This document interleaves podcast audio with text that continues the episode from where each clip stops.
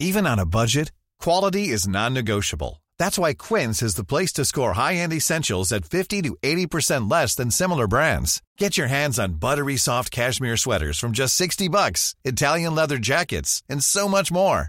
And the best part about Quince, they exclusively partner with factories committed to safe, ethical, and responsible manufacturing. Elevate your style without the elevated price tag with Quince. Go to quince.com slash upgrade for free shipping and 365-day returns. I'm Sandra, and I'm just the professional your small business was looking for. But you didn't hire me because you didn't use LinkedIn jobs. LinkedIn has professionals you can't find anywhere else, including those who aren't actively looking for a new job but might be open to the perfect role, like me. In a given month, over 70% of LinkedIn users don't visit other leading job sites. So if you're not looking on LinkedIn, you'll miss out on great candidates like Sandra. Start hiring professionals like a professional. Post your free job on linkedin.com/people slash people today. Mom deserves the best, and there's no better place to shop for Mother's Day than Whole Foods Market. They're your destination for unbeatable savings, from premium gifts to show-stopping flowers and irresistible desserts. Start by saving 33% with Prime on all body care and candles. Then get a 15-stem bunch of tulips for just $9.99 each with Prime. Round out Mom's menu with festive rosé, irresistible berry chantilly cake, and more special treats. Come celebrate Mother's Day at Whole Foods Market.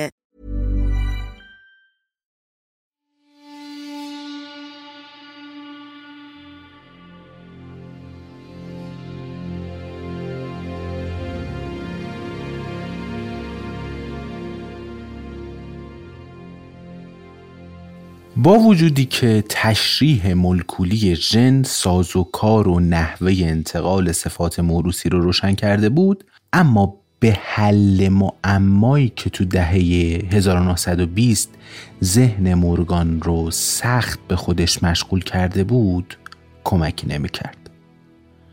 از منظر مورگان سر اصلی زیستشناسی جانوری فرایند تکوین بود نه ژن یعنی اینکه واحدهای انتقال صفات موروسی چجوری شکلگیری جونورا و عملکرد اندامها و جانداران رو مقدور می‌سازه. مورگان یه جایی یادداشت کرده بود که ژن یه راهکار خارق‌العاده برای یه مسئله خارق‌العاده است. ضرورت تولید مثلی که از طریق آمیزش جنسی رخ میده اینه که جانداری تو یک تک سلول خلاصه میشه. و بعد اون تک سلول مجددا بزرگ میشه تکثیر میشه و به شکل یه جاندار دیگه در میاد. مورگان فهمیده بود که شناخت ژن یه مسئله مهمه یعنی انتقال صفات موروسی رو حل می‌کرد. اما پرسش جدید رو هم ایجاد می‌کرد و اون این بود که رشد جانوران چجوری صورت می‌گیره. یه تک سلول باید بتونه تمام فرمانها و دستورالعملهای لازم برای تولید یک موجود کامل رو از ابتدا تو خودش حمل کنه. اما این جنها چجوری یک جاندار کامل رو از یه دونه تک سلولی پدید می آوردن.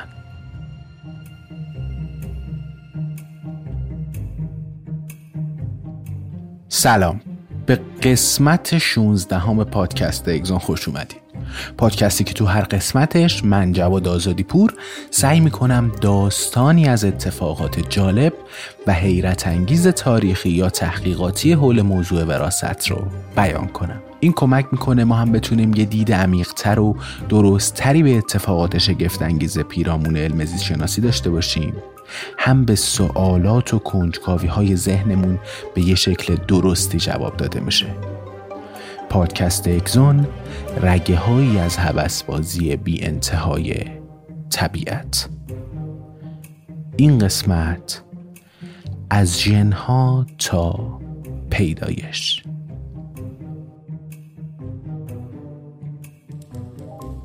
از دیدگاه جنین شناس ممکنه روی کرد نگاه به جلو به مسئله پیدایش یعنی شروع از اولین وقایعی که تو جنین رخ میده تا پیدایش یک موجود کامل یک جاندار تمام ایار کاملا حسی و منطقی به نظر برسه.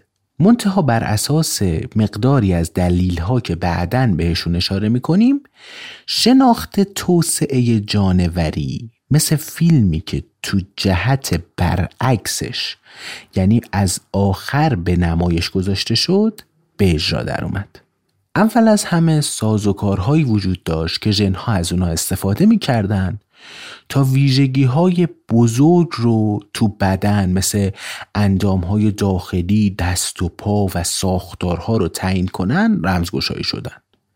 بعد از اون نوبت به سازوکارهایی رسید که محل قرار گرفتن این ساختارها را سمت چپ یا راست بودنشون پشت یا جلو بودنشون بالا یا پایین بودنشون تو هر جاندار رو مشخص کنه. مثلا شما فرض کنید اول به این نتیجه رسیدن که چرا اصلا قلب ایجاد میشه؟ بعد حالا نشستن فکر کردن که چرا این قلب تو سمت راست بدنه یا سمت چپ بدن. و بعد از این مرحله وقایعی که تو جنین رخ می‌داد مثل مشخص ساختن محورهای اصلی بدن پشت و جلوی بدن سمت چپ و راستش آخرین مواردی بودن که شناخته و درک شدن. البته شاید دلیل اصلی این حرکت برعکس واضح به نظر برسه. جهش هایی که برای تعیین ساختارهای بزرگ مثل دست و پا و بالها تو جنها رخ می‌دادن آسون تر دیده می شدن و تمایز و شناختشون به همون نسبت آسون بود. برعکس شناسایی جهش هایی که تبیین کننده اجزای بنیادی نقشه بدن بودن سختتر بود. نکته دیگه این بود که این جهش ها شانس بقای ارگانیسم رو هم کم می‌کردن. یعنی اصلا موجود زنده ای نبود که بیان بررسی کنن ببینن قلبش چه تغییری توش ایجاد شده که حالا مرده. اون موجود مرده بود سالها پیش. علاوه بر این مشاهده و بررسی جهش هایی که تو گام اول فرایند پیدایش جنین ظهور می‌کردن با سرها و دمهای در هم پیچیده اصلا امکان نداشت چون اینا تو همون مراحل جنینی از بین می‌رفتن تو دهه پنجاه ژنشناسی به نام اد لوئیس که روی مگس های میوه تو دانشگاه کلتک کار می‌کرد کار بازسازی نحوه و مراحل مختلف شکلگیری جنین مگس میوه رو دنبال کرد. اون اومد مثل یک تاریخ نگار تمام حواسش رو جمع یک بنای تاریخی خاص کرد برای نزدیک به 20 سال تمام وقتش رو صرف بازسازی مگس میوه کرد جنین این مگس که شکل حبهی به اندازه سر سوزن بود حیات خودش رو وزوز کنان و با جنب و جوش آغاز می کرد. حدود ده ساعت پس از بارور شدن تخمک جنین به سه تا تیکه سر، قفسه سینه و شکم تقسیم می شد. بعد از اون هر کدوم از این تیکه ها شروع به تقسیم شدن های بعدی می کردن. لوئیس می‌دونست که هر کدوم از این تیکه های جنین بخش متفاوتی از بدن مگس بالغ رو شکل میده. یکی از این تیکه ها به بخش دوم شکم تبدیل می شد. شروع به رشد می کرد و دوتا بال ازش در می اومد. و به همین منوال بخشای دیگه هم به پاهای مگس تبدیل می شدن و سر و چیزهای دیگر رو می ساختن. تیکه های دیگه جنین طرح کلی ساختار بدن مگس بالغ رو مثل انسان تو یه جایی یادداشت شده داشتن بر این اساس بلوغ یک مگس عبارت بود از باز شدن سریالی تیکه های مختلف جنین چیزی مثل باز شدن بدنه آکاردئون. منتها این جنین از کجا می‌دونست که باید پاهاش رو از اون قسمت دوم در بیاره؟ شاخکاش رو از قسمت سرش رشد بده نه قسمت پا. لوئیس جهش یافته هایی که تو اونها نظم و ساختمان تیکه های جنینشون مختل شده بود مورد مطالعه قرار داد و مشاهده کرد که ویژگی عجیب این جهش یافته ها این بود که نقشه اصلی ساختار اندام های گنده اونا تو اغلب موارد از بین نرفته بود و فقط بعضی از این تیکه ها هویت یا جاشون رو تو مگس تغییر داده بودن. به عنوان مثال توی نمونه جهش یافته یه دونه شکم اضافی کامل و تقریبا دست نخورده تو مگس ظاهر شده بود. که حاصل اون مگسی با چهار تا بال بود که دو تا بال از شکم اصلیش در اومده بود و دو تا بال از شکم اضافی. اینطوری به نظر می رسید که ژن شکمساز فرمان نادرستی و تو محل نادرستی از بدن دریافت کرده بود. منتها مطیعانه اون رو اجرا هم کرده بود. تو مورد دیگه دو تا پا از سر مگس بیرون زده بود. انگار یه کسی یه فرمانی برای ساختن پا تو سر مگس داده بود و اون فرمان هم به اجرا در آمده بود. لوئیس به این نتیجه رسید که ساختن اندام ها و ساختار بدن مگس توسط نسخه اصلی ژنهای تنظیم و نظارت مادر که بهشون ژنهای تأثیر گذار گفته می‌شد انجام میشه.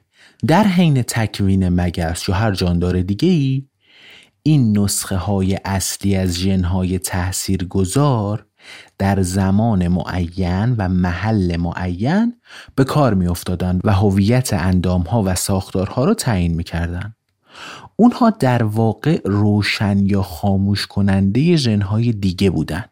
بنابراین جهش هایی که تو ژنها رخ می‌دادن باعث شکلگیری ارگان ها و ساختارهای ناهنجار و بعضا خارج از رحم می شدن. I think it was to really test the idea of whether there were two genes or not. Uh-huh, yeah. I could say Brid- Bridges' idea was that looking at the salivaries, he thought he saw duplications around that were naturally occurring in the species. If so, that would explain how these multiple allelic series uh, got to be complicated. They were actually two genes or three genes. So That you were, you were proving that we were were- two separate right. genes because Right. genes had, uh, if, if they recombined, they had to be in two different genes, Right. according to the doctorate of the time. Yes, and, and I think the other thing is that in the back of your mind, that's the way you evolve new genes from old genes. منتها خوبه بیایم بشینیم فکر کنیم فرمانده این فرمانده ها کیه کشف ژنهای تنظیم و نظارت مادر که رشد این تیکه ها ساختارها و اندام ها رو کنترل می‌کردن توسط لوئیس پرسش مرحله آخر پیدایش جنینی رو پاسخ می‌داد منتها نوعی معمای بی انتهای جدید رو هم ایجاد می کرد. اگه جنین تیکه به تیکه و اندام به اندام توسط ژنهایی که تعیین کننده و فرمانده هویت هر کدوم از این تیکه ها و اندام ها هستن ساخته می‌شد اون تیکه یا اندام هویت خودش رو از کجا می‌دونست؟ از کجا خودش رو میشناخت؟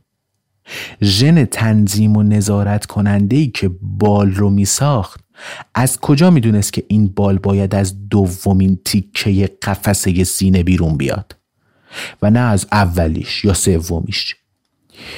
اگه پیمانه های ژنتیک تا این حد خود مختار بودن پس چرا پاها روی سر مگس رشد نمی کرد؟ یا انگشت شست انسان از بینیش بیرون نمی‌زد؟ اینا یه پرسش های جدیدی بود دیگه که اینا ایجاد می شد. برای اینکه به این پرسش ها جواب بدیم لازمه که ساعت رشد جنینی رو به عقب برگردونیم. سال 1979 یه سال بعد از اینکه لوئیس مقالش رو درباره ژنهایی که حاکم بر رشد اندام و بالهای مگس بودن چاپ کنه دو تا جنین شناس که تو شهر هایدلبرگ آلمان کار می‌کردن طرحی رو برای تولید مگس های میوه آغاز کردن. که هدفش هم شناخت و ثبت اولین وقایعی بود که تو شکلگیری جنین رخ میده. جهش یافته هایی که این دوتا پژوهشگر تولید کردن به مراتب از اون چیزی که لوئیس تو مقالش تشریح کرده بود توجه برانگیز تر بودن. تو بعضی از این جهش یافته ها تیکه های کاملی از جنین اصلا نبودن. تو گروهی قفسه سینه و شکم کوچیکتر شده بود.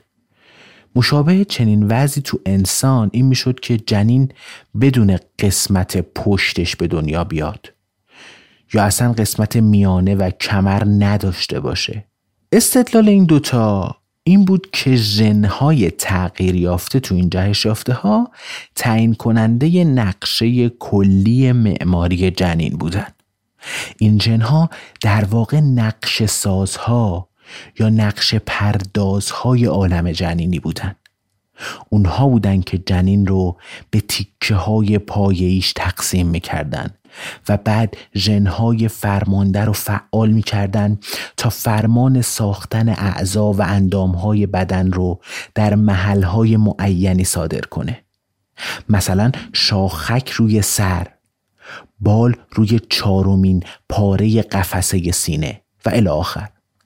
اینا آمدن اسم این ژنها رو ژنهای چند پارگی گذاشتن. سگمنتیشن جینز اما حتی ژنهای چند پارگی هم باید فرماندهی داشته باشن. نمیشه که برای خودشون کار کنن. تیکه دوم قفسه سینه از کجا باید می‌دونست که تیکه ای از قفسه سینه است؟ نه یه تیکه از شیکم یا سر. انگشت ما چرا نباید پشت اون در بیاد؟ یا گوش سگ چرا نباید رو دمش در بیاد محل هر کدوم از این بخش های جنین رو میشه روی محوری که از نوک سر تا پاش کشیده می‌شد تعیین کرد تیکه سر حکم نوعی جی پی اس داخلی رو داشت و موقعیت هر تیکه نسبت به سر و دوم یک نشانی برای اون تیکه تو جنین به دست می‌داد. منتها جنین فرمان این عدم تقارن اولیه از طرف سر و یک طرف دومو داریم میگیم دیگه از طرف دو تا دست یا دو تا بال اینا تقارن داشتن. ولی جاندار از طرف سر تا دوم تقارن نداشت و این عدم تقارن فرمانش از کجا می اومد تصمیم بر این شد که اینا تو اواخر دهه 80 به همراه گروهی از دانشجوها بیان رو دسته ای از جهش یافته های مگس ها که تو اونها این سازمان نامتقارن از بین رفته بود تحقیق کنن.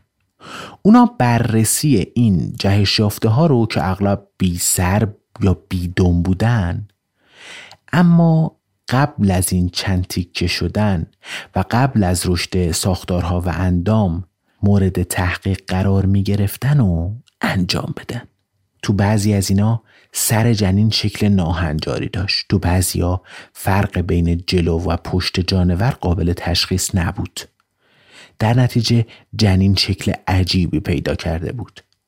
عجیب ترینشون جهشافتهایی بودن با دو تا دوم که به اونها بایکوید که دقیقا به معنی دو دومه گفته میشه الان واضح بود که این جهش یافته ها فاقد اون ماده شیمیایی بودن که پشت و روی مگس رو از هم متمایز می‌کرد. سال 86 با یک آزمایش حیرت آور دانشجوها موفق شدند با سوزن بسیار باریکی قطره بسیار ریزی از مایع داخل سر یکی از جنین های نرمال مگس رو بیرون بکشن و اون رو به جهش یافته بی سری پیوند زدن.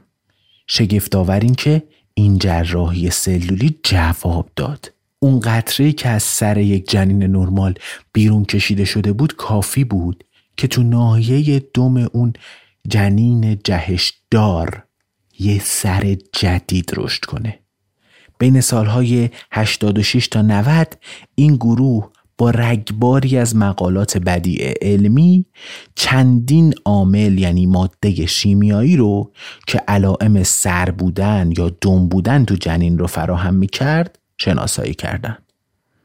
ما امروزه می‌دونیم که مگس هشت تا از این مواد شیمیایی رو که عمدتا از جنس پروتئین هستند در حین رشد تخمک می‌سازه و اونها رو به صورت نامتقارن تو تخمک ذخیره می‌کنه و این عامل های تأثیر گذار تو تخمک ماده ساخته و ذخیره میشه. و حالا این ذخیره سازی نامتقارن فقط به این دلیل امکان پذیره که خود تخمک هم به صورت نامتقارن تو داخل بدن مگس ماده قرار می‌گیره. به صورتی که به اون امکان میده بخشی از این عاملهای تأثیرگذار رو رو سر تخمک و بخش دیگرش رو رو دمش ذخیره کنه. این پروتئین ها تو داخل تخمک میزان رشد و سوخت و ساز رو در جنین برآورد و درجه بندی می‌کردن و با قلزت بالا توی سمت تخمک و با قلزت پایین تو سمت دیگش حضور داشتن. انتشار هر ماده شیمیایی تو محیطی از پروتئین می‌تونه الگوهای متمایز سبعدی رو خلق کنه. ژنهای مشخصی در انتهای قلیز به فعالیت در میان که در انتهای دارای قلزت کمتر اصلا اینا فعال نمیشن. و به این ترتیب موجب میشن محور سر تا پا مشخص بشه یا الگوهای دیگه ای شکل بگیرن. این یه فرایند تا بی نهایت تکرار شونده است. شبیه داستان مرغ و تخم مرغ و اینکه کدوم یکیشون اول اومدن. مگس هایی که هم سر و هم دم داشتن تخمک هایی می ساختن که هم سر و هم دم داشتن. و این تخمک ها هم جنینایی می ساختن که هم سر دارن هم دم دیگه. این جنینا رشد کردن و دوباره تبدیل میشن به مگس هایی که سر و دم دارن. و الی آخر تا بی نهایت تعبیر این فرایند تو سطح مولکولی جوریه. تو مراحل اولیه تکوین جنین مگس ماده پروتئین ها رو به طور ترجیحی تو یک انتهای اون ذخیره می‌کنه. این پروتئین ها یه گوشه جمع میشن. حالا ژنهایی رو فعال یا غیر فعال می‌کنن که حاصل اون مشخص شدن محور جنین از سر تا پست.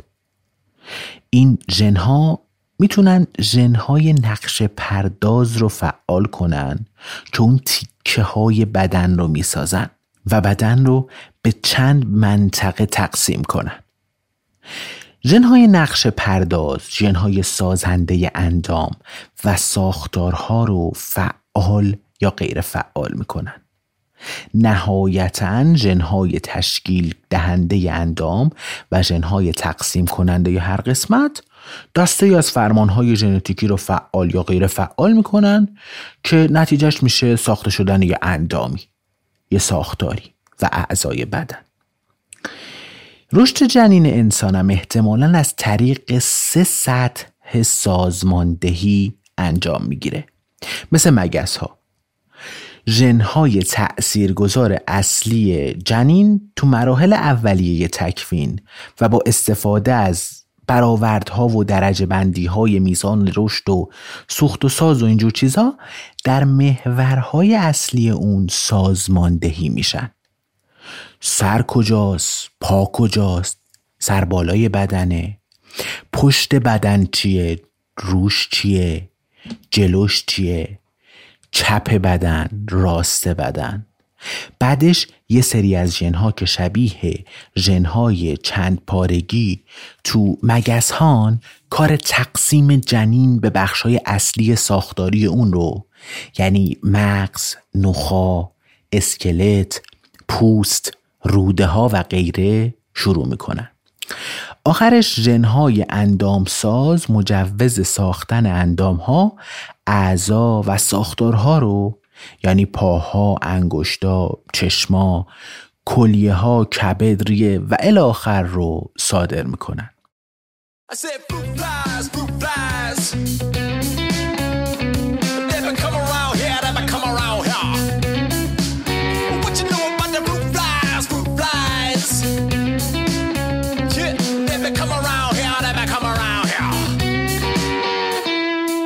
So what you know about buzzing in your bowl? Better send her back home where they coming from.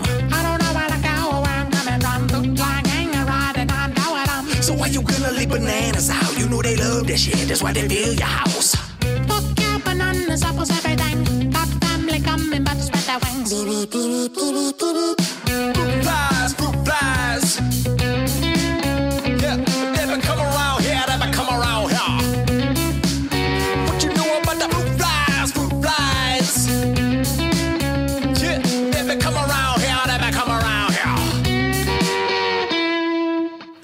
یه کتاب کلاسیکی هست به اسم اینچ بای اینچ که لیولیونی نوشتتش. یه پرنده ای تو این کتاب وجود داره یه پرنده سینه سرخ که یه کرم کوچیک رو به این شرط از محلک نجات میده که کرم بذاره از بدن سه سانتیمتریش به عنوان مقیاسی به عنوان یه متری برای اندازگیری یا همه چیز استفاده کنه. کرم دست به کار میشه و دم سینه سرخ منقار توکان گردن فلامینگو و پاهای مرغ ماهی خار رو اندازه می‌گیره.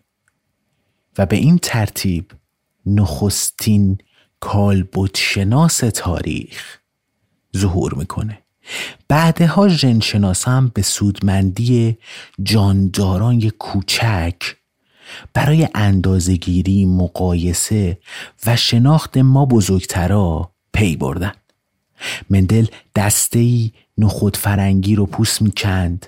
مورگان میزان و شتاب جهش تو مگس ها رو اندازه می گرفت اون 700 دقیقه دلهور انگیز که از لحظه خلق جنین تا لحظه ظهور اولین بخش های مگس طول می کشید رو باید یکی از مهمترین بازه های تاریخ زیست شناسی به حساب آورد.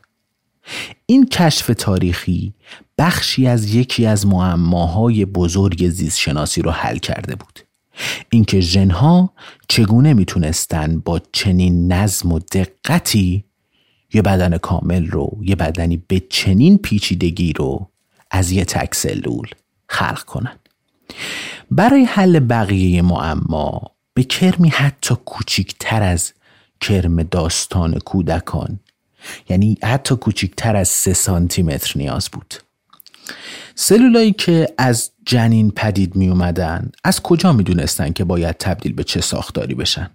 جنین شناسای مگس طرح کلی رشد ارگانیسمی که تو سه مرحله پی در پی به دست آورده بودن یعنی تعیین محور، تشکیل قسمت ها و ساخت اندام و اینکه می‌دونستند که مجموعه ای از ژنها حاکم بر عملکرد صحیح هر کدوم از این مرحله ها بود باز برای درک عمیقتر رشد جنینی ژن شناسان نیاز داشتن تا بفهمن که ژنها به چه شکل و چی جوری حاکم بر سرنوشت تک تک سلولان تو میانه دهه 1960 تو دانشگاه کمبریج یه بابایی به اسم سیدنی برنر طرحی رو برای یافتن جاندارانی که بتونه از معمای تعیین سرنوشت سلول ها پرده برداره آغاز کرد. حتی مگس های کوچیک با چشمای مرکب، پاهای بند بند و الگوهای رفتاری پیچیده براش بیش از اندازه بزرگ بودن.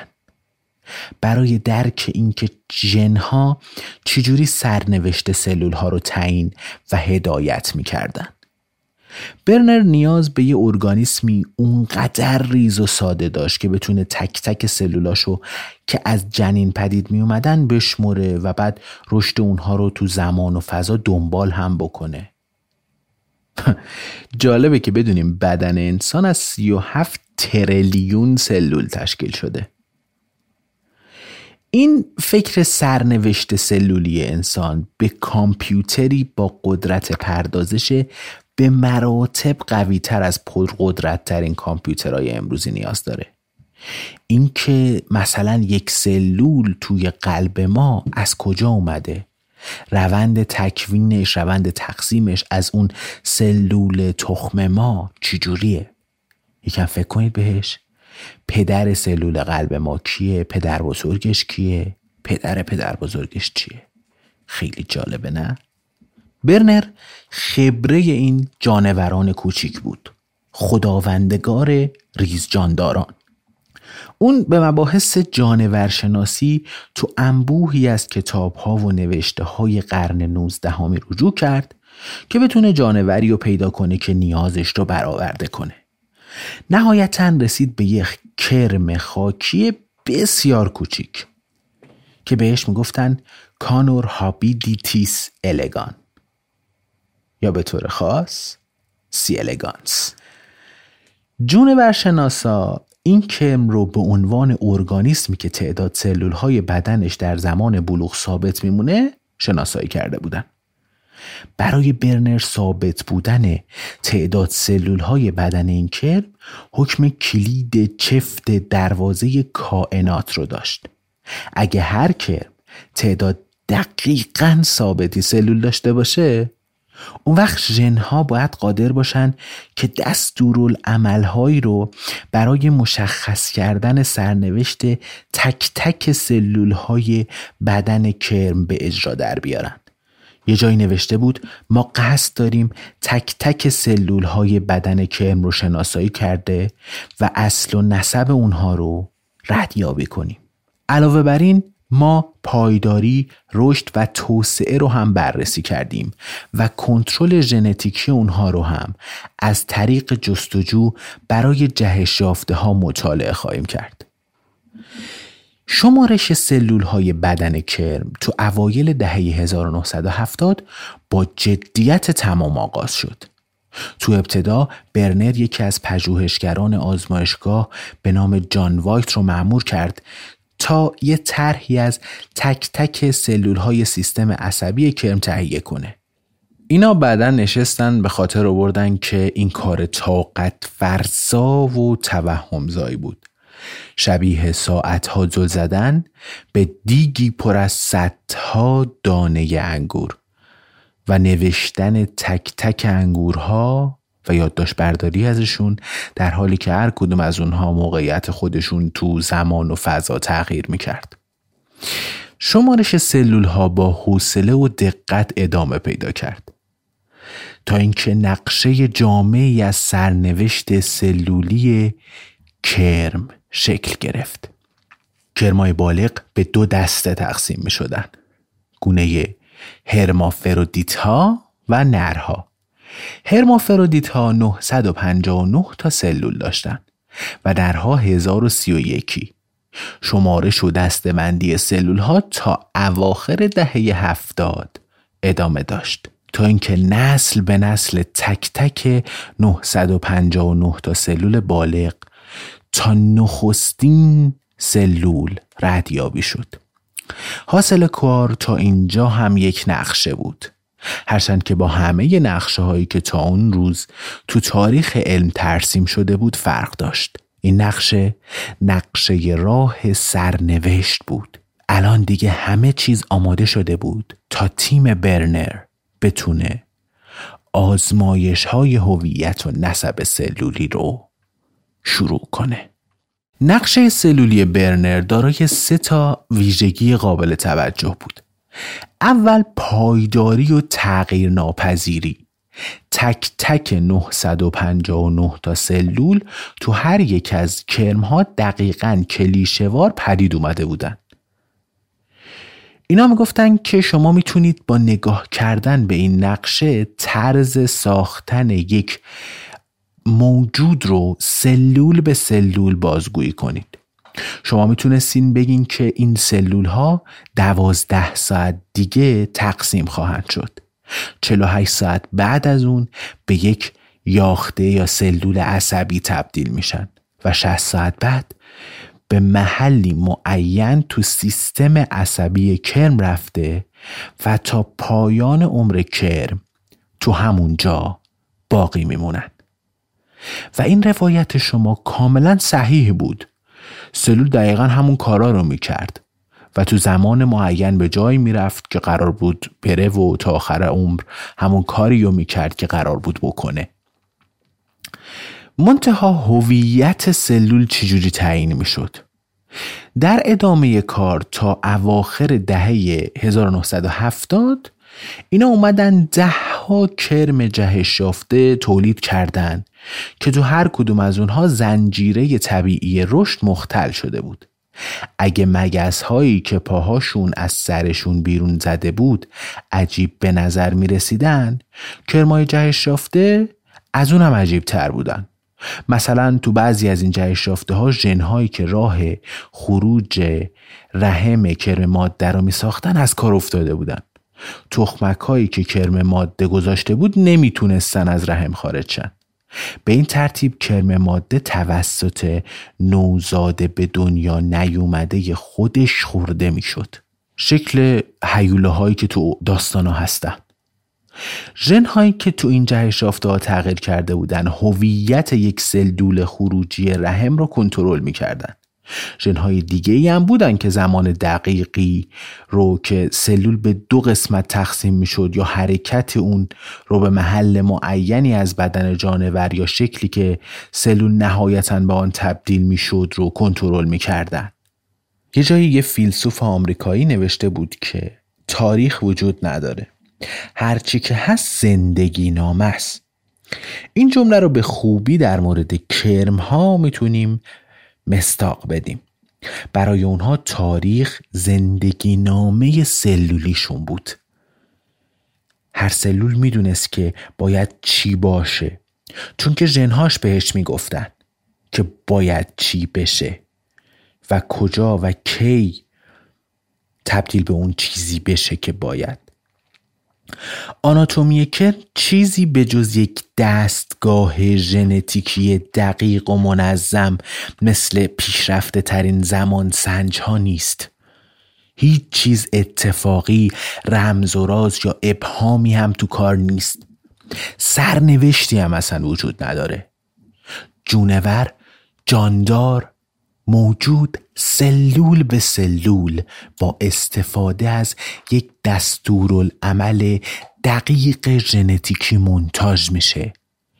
تو نمایشنامه شگفتانگیز طبیعت ژنها سناریو پردازن و عامل پیدایشم کارگردان این نمایشنامه است.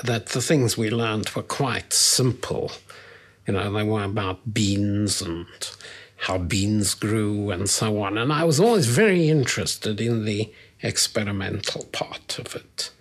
And I had realized uh, in this way that you didn't actually have to ask people to do things, you just go and do them. If you could get a hold of a book that told you, introduced you to how to do it, you could just go and do it. So that is something I think that I've kept with me all my life because I've never learned anything from going to courses. If I want to learn a new subject, I get a book and I start doing it.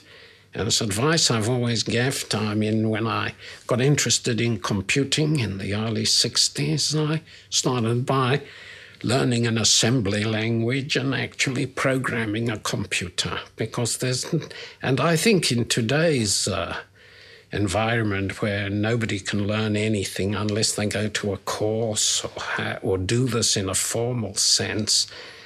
Um, i just uh, never had that since there was no one really to teach me.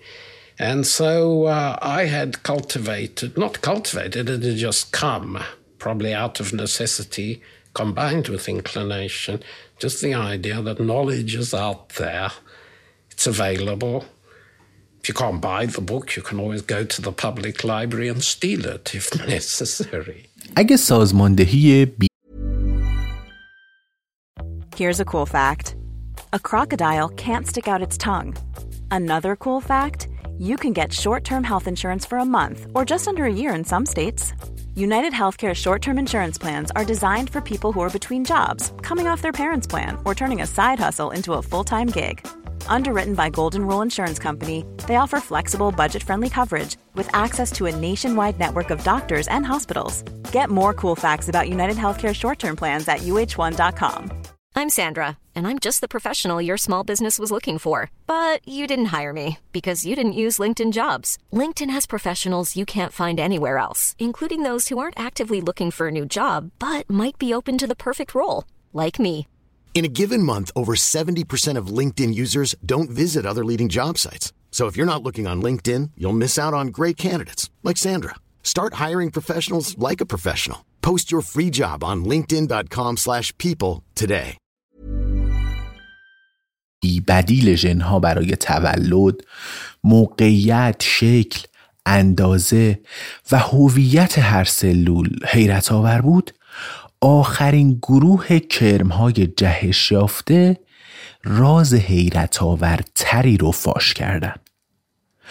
با فرارسیدن دهه هشتاد گروه تحقیقاتی کشف کرده بود که ژنها رو مرگ سلول ها هم اثر می‌ذارن. هر کرم هرمافرودیت 959 تا سلول داشت. اما اگه تمام سلول های تولید شده در طول رشد جانور شمرده می‌شد جمعشون به 1090 سلول هم می‌رسید. این فرق زیادی نبود دیگه. اختلاف زیادی این وسط نیست بین 959 و 1090 اما اینا نشستن فکر کردن که اون 131 سلول چرا ناپدید می شدن؟ اونها تو فرایند رشد تولید می شدن اما تو مسیر بلوغ کرم از بین می رفتن. اینا در واقع سلول های دور ریختنی بودن پسماندها فرزندان گم شده سفر پیدایش وقتی گروه تحقیقاتی برای ردیابی این 131 سلول به نقشه های رشد رجوع کردن متوجه شدن که فقط سلول های مشخصی که تو زمان های مشخصی تولید می شدن دور ریخته می شدن. این کار نوعی پاکسازی انتخابی بود مثل همه جنبه های دیگه رشد و توسعه کرم هیچ چیزی به اقبال و اتفاق واگذار نشده بود مرگ این سلول ها یا بهتر بگیم خودکشی داوطلبانه و به هنگام اونا یک کنش برنامه ریزی شده ژنتیکی بود مرگ برنامه ریزی شده ژنشناسا تازه داشتن با پیچ و خم زندگی برنامه ریزی شده کرم ها آشنا می شدن. آیا ژنها مرگ رو هم کنترل می‌کردن؟ سال 72 یه آسیب شناس استرالیایی الگوی مشابهی از مرگ سلول ها رو تو بافتای نرمال و سرطانی مشاهده کرده بود. پیش از این مشاهدات زیستشناسا مرگ رو واقعی اتفاقی در نظر می گرفتن که در اثر یه سانهی خونریزی یا یه عفونتی رخ می‌داد و اون رو نکروسیس به معنی سیاه شدگی می نامیدند. نکروزیس معمولا با تجزیه بافتا همراه بود که منجر به ترشجهات چرکی و قانقاریا می شد. اما اخیرا متوجه شده بودند که تو بعضی از بافتا سلول های در حال مرگ تغییرات ساختاری مشخصی رو در استقبال از مرگ فعال می کنند. چیزی شبیه به فعال سازی جالب بود که خود سلول های در شرف مردن قانقاریا، زخم یا تورمی پیدا نمی کردن. درست قبل از مرگ مثل گلهای پلاسیده تو گلدون پژمرده و نیمه شفاف می شدن. اگه نکروز سیاه شدگی بود مرگ سلول ها رو می‌شد به سفید شدن تشبیه کرد از حال رفتن این دو نوع مرگ اساساً با هم فرق داشتن. یه محققی نوشت حذف کنترل شده سلول ها پدیده فعال و ذاتا برنامه ریزی شده بود که ژنهای مرگ اون رو کنترل می‌کردن. اون برای نامگذاری این فرایند واژه آپوپتوزیس برگرفته از زبان یونانی رو انتخاب کرد که معنیش ریزش برگ ها از درختها یا افتادن گل برگای اون بود. اما شکل واقعی این ژنهای مرگ چی بود؟ اینا اومدن یه سری دیگه از جهش شافته ها رو تولید کردن با این تفاوت که این بار اون چیزی که تغییر کرده بود نه زنجیره رشد اونا بود یعنی نه اصل و نسبشون. چیزی بود مثل الگوهای مرگ سلولی. توی یکی از سلول های جهش یافته بدنه سلول های در حال مرگ قابل خرد شدن نبود قابل تیکه تیکه شدن. تو جهش یافته دیگه ای سلول های مرده از بدن کرم جدا نشدن و لاشه اونها روی پوست جانور چسبیده بود. ایده این بود که ژن هایی که در این جهش یافته ها تغییر کرده بودن در واقع نقش جلا دادن مثل رفتگرا نظافت کردن سوزوندن جسدهای عالم سلولی رو بازی می‌کردن. شرکای فعال توی کشتار. مجموعه بعدی جهش یافته ها اختلال های خیره کننده ای رو تو اون الگوهای مرگ داشتن. مثلا این مرده هایی که به وجود می اومدن اصلا شرایط یکسانی رو نداشتن. توی مورد همه 131 سلول در حال مرگ زنده مونده بودن. توی مورد دیگه گروهی از سلول ها مردن ولی بقیه جان سالم به در برده بودن. تیم تحقیقاتی اسم این سلول ها رو وامبی گذاشت. این سلول های از مرگ در رفته که ترکیبی از واژه کرم، وار و زامبی بود. ژن های غیر فعال تو این کرم ها نقش تنظیم و نظارت زنجیره مرگ رو تو سلول ها ایفا می کردن که نام سد براشون انتخاب شد برگرفته از کلمه سی الگانس تا کشف ارتباط تعدادی از ژنهایی که این سلول های مرگ رو تنظیم و نظارت می‌کردن با سرطان های انسانی فاصله زیادی نمونده بود سلولای انسانی هم جنهایی تو خودشون داشتن که مرگشون رو از طریق این آپوپتوز هماهنگ می‌کردن بسیاری از این جنها قدیمی بودن یعنی ساختار و عملکردشون شبیه به جنهای مرگیه که تو مگزها و کرمها یافت می شدن. سال 85 یه زیستشناس سرطان کشف کرد که ژنی به اسم BCL2 به طور مکرر و پیوسته تو قده های لنفابی جهش پیدا می‌کنه. بعدترها معلوم شد که BCL2 در واقع همتای یکی از ژنهای تنظیم و نظارت کننده مرگ تو کرمها به اسم CED9 تو کرمها این ژن از طریق منزوی کردن پروتئین های مرتبط با مرگ سلولی مانع مرگ سلول میشه. تو سلول های انسانی فعالسازی این ژن BCL2 به تولید سلولی منتهی میشه که زنجیره مرگ تو اون مسدود شده. به همین دلیل از نظر آسیب شناسی مردنی نیست. به این سلول میگن سلول سرطانی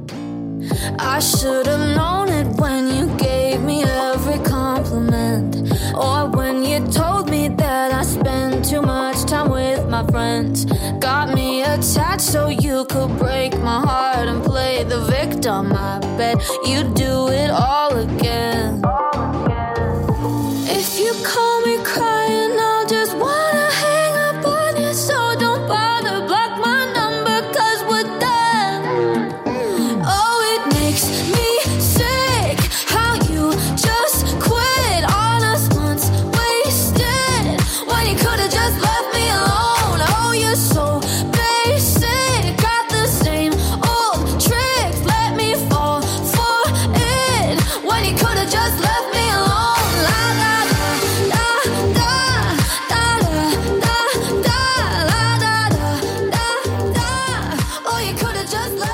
اما آیا سرنوشت سلول ها رو فقط و فقط ژن ها مشخص می‌کنن؟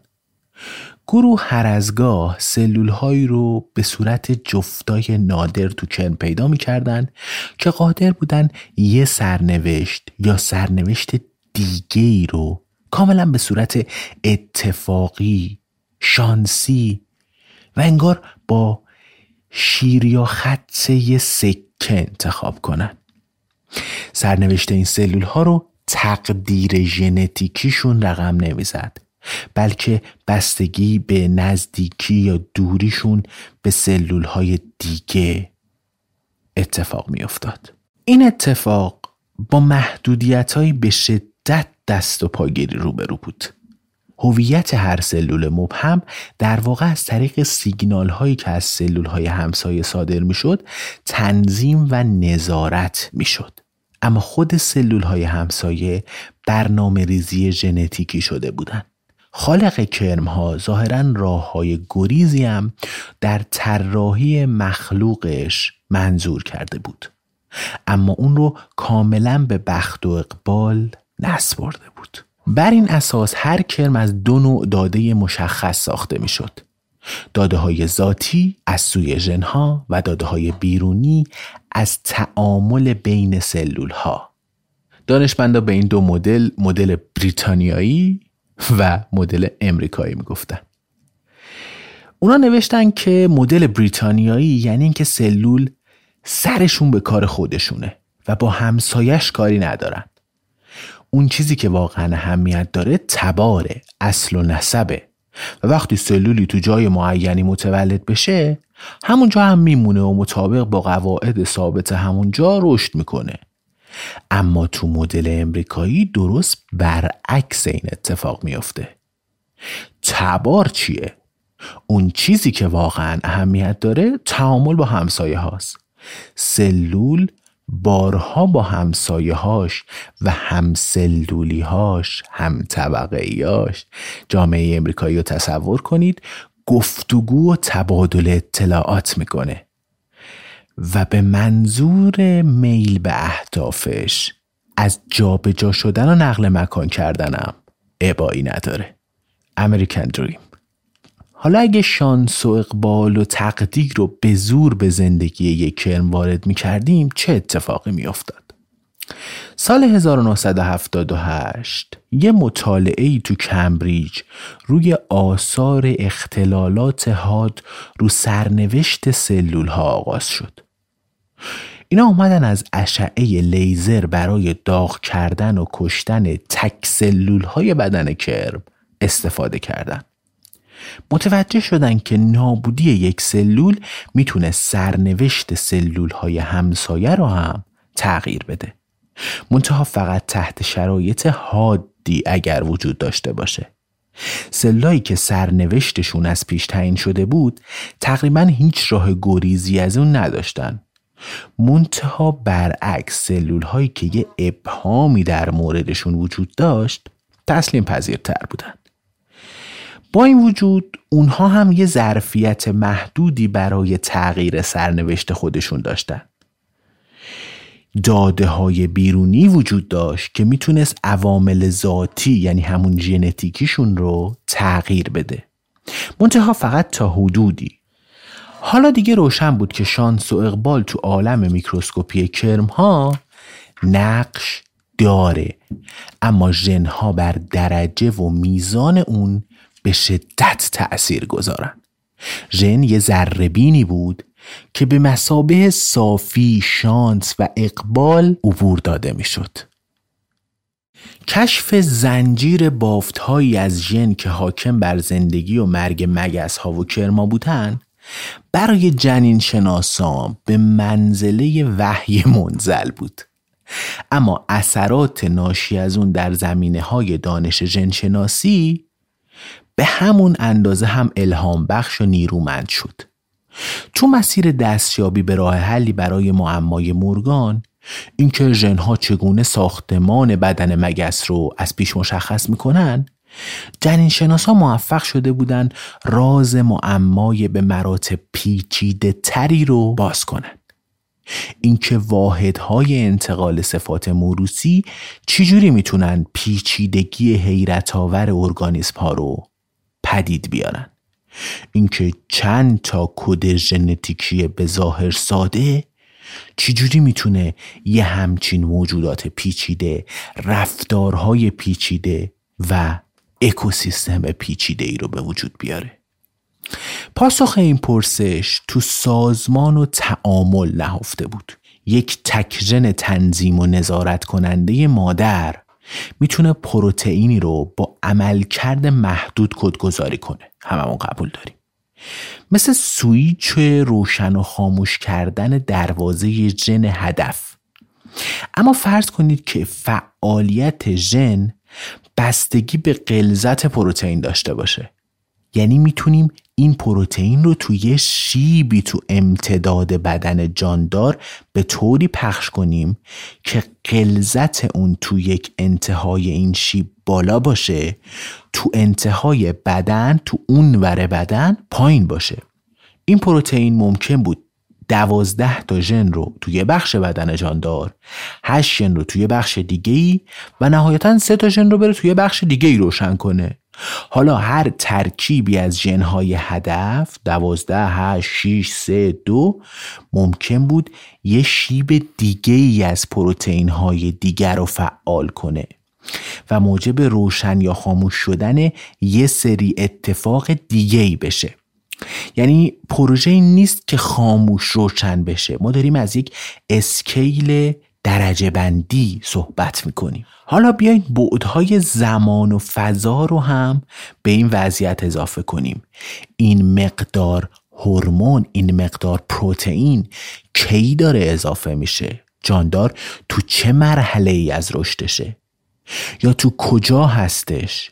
تو چه شرایطیه؟ می‌گیریم چی میگم؟ اینکه هر ژن کی و کجا می‌تونه روشن یا خاموش بشه و اون وقت امکان ساخت فرم ها و شکل های خیالی و البته پیچیده فراهم بشه به این ترتیب می‌تونیم با تطبیق و جفت و جور کردن زنجیره بافت ها، شیب ها، کلید ها، مدارهایی رو از ژن ها و پروتئین ها ایجاد کنیم که آره امکان داره این پیچیدگی آناتومی و فیزیولوژی که الان داریم طبیعی باشه.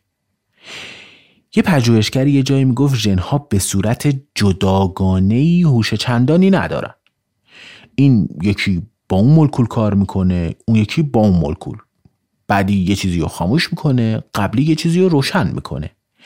اما این سادگی به هیچ وجه مانعی برای پیچیدگی های سرساماور ایجاد نمی‌کنه. اگه می‌شد یه شهرک مورچه رو فقط با چند تا مورچه ساده از قبیل کارگر و سرباز و ملکه و غیر ساخت تصور کنید با فوجی از سی هزار تا ژن که به حال خودشون رها شده باشن چه موجودی میشه ساخت؟ چه مستر پیسی بشه؟ یه شنشناس فرانسوی یه مثال زد در مورد این قضیه. تمثیل قایق دلفی. معبد دلفی یه جایی تو یونان. یه زمانی منزلگاه یکی از کاهنان روحانی بوده. یه مکان مقدس برای مشورت با شخصی که به عنوان میانجی و داور نقش ایفا می کرده کاهن دلفی معروف ترین فرد تو میان دیگر کاهنا بوده و همه مردم و پادشاهان سرزمین های دوردست می اومدن به دلفی سر می زدن تا پرسش ها و مشکلات خودش رو با آپولو خدای یونان تو این معبد در میون بذاره و مراد به طلبه درخواست کنه دعا کنه. محل این عبادتگاه خیلی بزرگ بود روی دامنه کوهی که اشراف داشت به یه دره زیبا. معبد دلفی تو سال 390 میلادی توسط رومیا تعطیل و بسته شد. بعدنها هم یک مخروبه هایی ازش پیدا شد. تمثیل قایق دلفی برای تشریح فرایندی که تحت اون تک تک ژنها می‌تونن پیچیدگی قابل رویت جهان طبیعی رو خلق کنن استفاده میشه. تو ضرب المثلی اومده که از کاهن معبد دلفی خواستن که قایقی با الوارهای در حال پوسیدن رو روی رودخونه مجسم کنه. هرگاه که الواری میپوسید اون رو با الوار نو جایگزین می‌کنن. و این کار برای ده سال ادامه پیدا می‌کنه. نهایتا چی میشه؟ نهایتا همه الوارها نو میشه دیگه. و اثری از الوارهای کهنه باقی نمیمونه. صاحب قایق اما مدعی است که این قایق همون قایق قدیمیشه معما دقیقا همینجا به وجود میاد.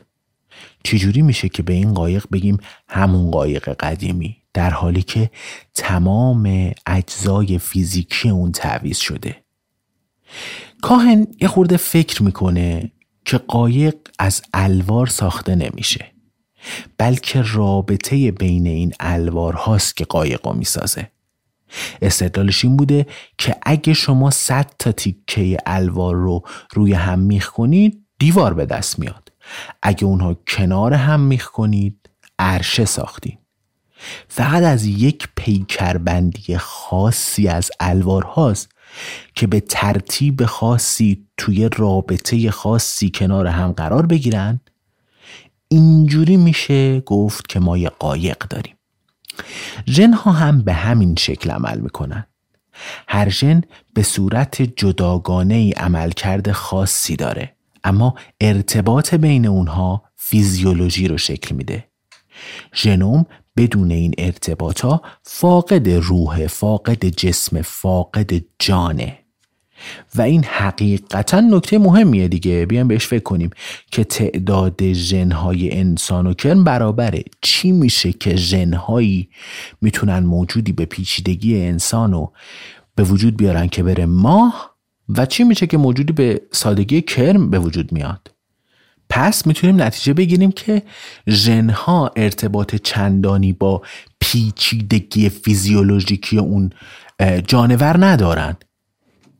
مهم نیست که چه چیزی در اختیار داری. مهم اینه که با اون چیزایی که در اختیار داری چیکار می‌کنی. مهم اینه که انسان ساختی یا که Francis uh, had uh, one day came and put in the office a text which said reading rots the mind. Um, I think he saw it somewhere and had it enlarged, copied and enlarged and pinned it up there. Uh, I don't know what it was uh, intended for, but I think uh, it must have been the very similar to uh, many of the people's quoting to us of uh, Rutherford's famous remark that there are two kinds of science there is stamp collecting, uh, there is. Uh, there are some kinds, there is real science, and that's physics, and everything else is stamp collecting. To which I once replied, Well, it turns out there are some stamps worth collecting. Uh, it's true, most of them aren't interesting. شاید گویاترین استعاره برای تعیین رابطه بین ژنها، شکلها و عملکردها همون چیزیه که آقای ریچارد داکینز به کار برده. ریچارد داکینز یه زیستشناس تکاملی و یه نویسنده است که کتاب ژن خودخواه رو نوشته که خیلی خیلی کتاب معروفیه. داکینز میگه که ژنها در حقیقت نوعی نقشه و دستور ساختن که شامل طرح جامع معماری ساختاری هن که این نقشه نمایشگر اونه این نقشه اجزای انتباق یک به یک یه سری اجزای ساختاری هن. کلیه ویژگی های ساختار به طور دقیق تشریح داده شدن و ارتباط بین اونها رو به شکل روشنی توضیح دادن مثلا یکی از درهای ساختمون ممکنه که تو اشل یک بیستم در یک محل خاصی بین اتاق نشیمن و راه رو نشون داده بشه. یا یه پیچ با ابعاد معین و فاصله معین از محور موتور یک ماشین مکانیکی ترسیم بشه. فکر کنیم دیگه داریم یه نقشه می نویسیم ژنها هم نقشه ساخت یه بدنن. به همین منطق دستورالعملها و فرمانهایی را که برای ساخت یک ساختار یعنی یک پروتئین کدگذاری می‌کنن میشه ازشون برداشت کرد. اما اگه کم بیشتر بهش فکر کنیم ایده اینه که این ژنها به جای اینکه نقشه باشن رسپیان. دستور ساختن تا نقشه ساخت. مثلا تو دستورالعمل تهیه یک کیک ساده بیمعنی اگه بگوییم شکر باید توش بریزیم. و آرد زیرش باشه شکر باید روش باشه. اینجا برخلاف نقشه ساخته یعنی قضیه خیلی فرق می‌کنه. انتباق یک به یک بین اجزای دستور و ساختار مورد نظر وجود نداره. این دستور در واقع فرایند ساخته. یک کیک ساده حاصل ترکیب و ساخت سه ماده اولیه آره. شکر، کره، آرد همه می‌دونیم اینو دارن. ولی اگر ژنها اینجوری باشن که فایده ای نداره. چجوری با این شکر، کره، آرد ما بتونیم کیک درست کنیم؟ ایده اینه که نسبت های معین درجه حرارت معین برای مدت زمان معین مشخص بشه که ما بتونیم یک کیک خوب داشته باشیم. در مورد فیزیولوژی انسان هم دقیقا همین اتفاق میافته. پیامدهای ترکیب توسعه ژنهای معین که در تقاطع با ژنهای یکدیگر می‌تونن توی فضای معین شکل بگیرن و انسان رو به وجود بیارن مهمه. هر ژن در واقع یک خط از دستورالعمل ساخته ارگانیسمه و ژنوم انسان دستورالعمل جامع ساخته یک انسان کامله. تو اوایل دهه 1970 در حالی که توجه زیستشناسان به رمزگشایی ساز و کارهایی معطوف بود که ژنها رو قادر می‌کرد پیچیدگی های حیرت آور ارگانیسم ها رو تنظیم و نظارت کنن به گونه اجتناب ناپذیر با امکان دستکاری عمدی ژنها تو جانداران مواجه شدند. ماه آوریل سال 71 انستیتوی ملی بهداشت تو امریکا یه کنفرانسی رو به منظور بررسی اینکه آیا امکان داره دستکاری عمدی ژنها تو آینده نزدیک قابل تصور باشه یا نه برگزار کرد. هدف این کنفرانس که عنوان تحریک‌آمیز چشمانداز تغییرات طراحی شده ژنتیکی روی اون گذاشته شده بود روشنگری موضوع و همچنین بروزرسانی آگاهی عموم از امکان دستکاری ژنها تو انسان و طبعات طبیعتا اجتماعی، سیاسی و اخلاقی اون بود برگرفته شده بود. تا سال 71 هنوز هیچ روشی برای چنین دستکاریهایی اصلا وجود نداشت. حتی تو ارگانیسم های ساده. اما احساس غالب تو کارشناسای حاضر تو کنفرانس این بود که توسعه این روش ها در کنار ابزار و فناوری های وابسته دیر یا زود امکان پذیر خواهد شد. یکی از جنشناسان حاضر اعلام کرد که این یه داستان علمی تخیلی نیست.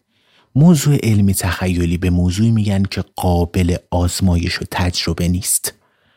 اما اکنون کاملا تصور کردنیه که نه صد سال دیگه و نه حتی 25 سال دیگه بلکه تو همین پنج تا ده سال آینده ما بتونیم پاره ای از اختلالات مادرزادی رو از طریق دستکاری ژنهای مشخص و یا پر کردن جای اون جنهایی که قایبن اون جنهایی که نیستن درمان کنیم.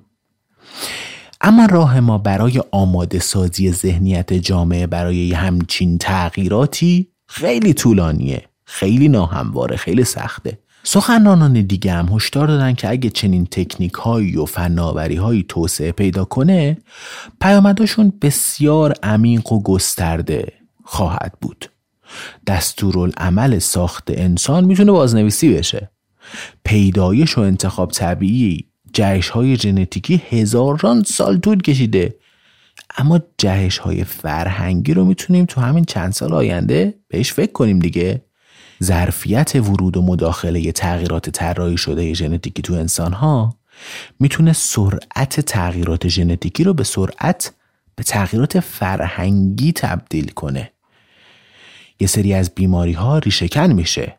آره اما تاریخچه و اصل و نسب افرادم می‌تونه تغییر کنه دیگه. خانواده ها برای همیشه تغییر می‌کنن. فناوری های نو درک ما رو از انتقال صفات موروسی، هویت، بیماری و آینده زیر و رو می‌کنه.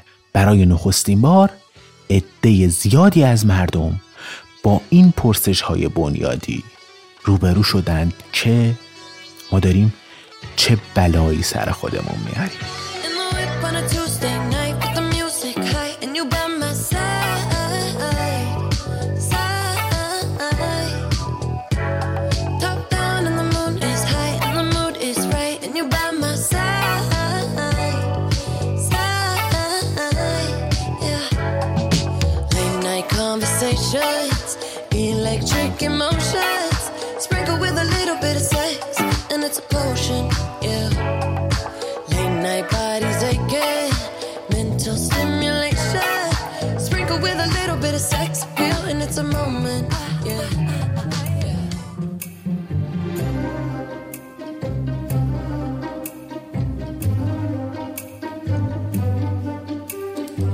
چیزی که شنیدید قسمت 16 همه پادکست اگزون بود. من آخر هر اپیزود سعی می‌کنم یه توضیحاتی پیرامون اتفاقاتی که در مورد اون اپیزود افتاده بگم و این توضیحات رو بدم. اول اینکه ما چند وقت یه چنل یوتیوب پادکست اگزون رو شروع کردیم. هر هفته دو تا ویدیو یا بیشتر از حتی دو تا ویدیو همونجا می‌ذاریم و خیلی خیلی موضوعات کوتاهی که هست رو میایم اونجا میگیم.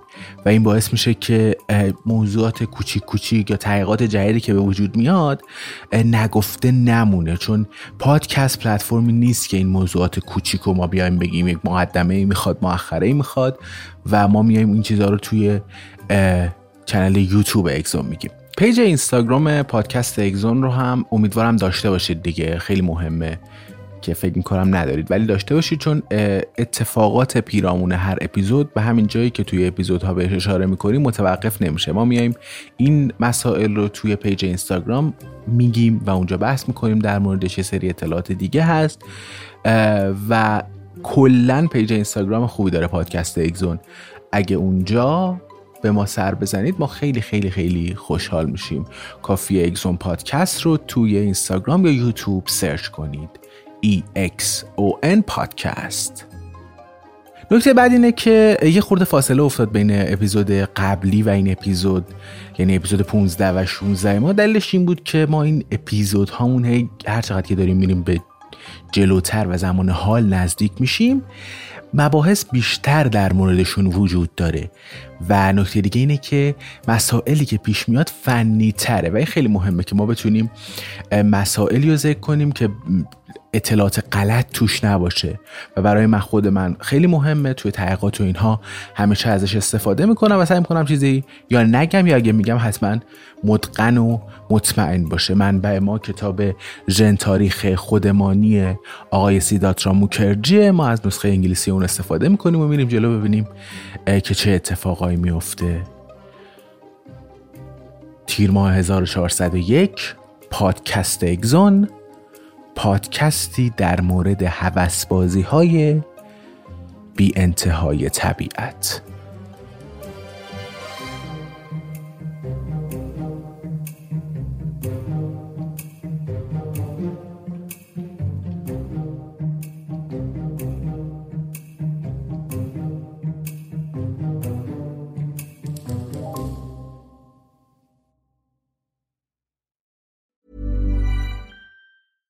Even when we're on a budget, we still deserve nice things. Quince is a place to scoop up stunning high-end goods for 50 to 80% less than similar brands. They have buttery soft cashmere sweaters starting at $50, luxurious Italian leather bags, and so much more. Plus, Quince only works with factories that use safe, ethical, and responsible manufacturing. Get the high-end goods you'll love without the high price tag with Quince. Go to quince.com/style for free shipping and 365-day returns. Mom deserves the best, and there's no better place to shop for Mother's Day than Whole Foods Market. They're your destination for unbeatable savings, from premium gifts to show-stopping flowers and irresistible desserts. Start by saving 33% with Prime on all body care and candles. Then get a 15-stem bunch of tulips for just $9.99 each with Prime. Round out Mom's menu with festive rosé, irresistible berry chantilly cake, and more special treats. Come celebrate Mother's Day at Whole Foods Market.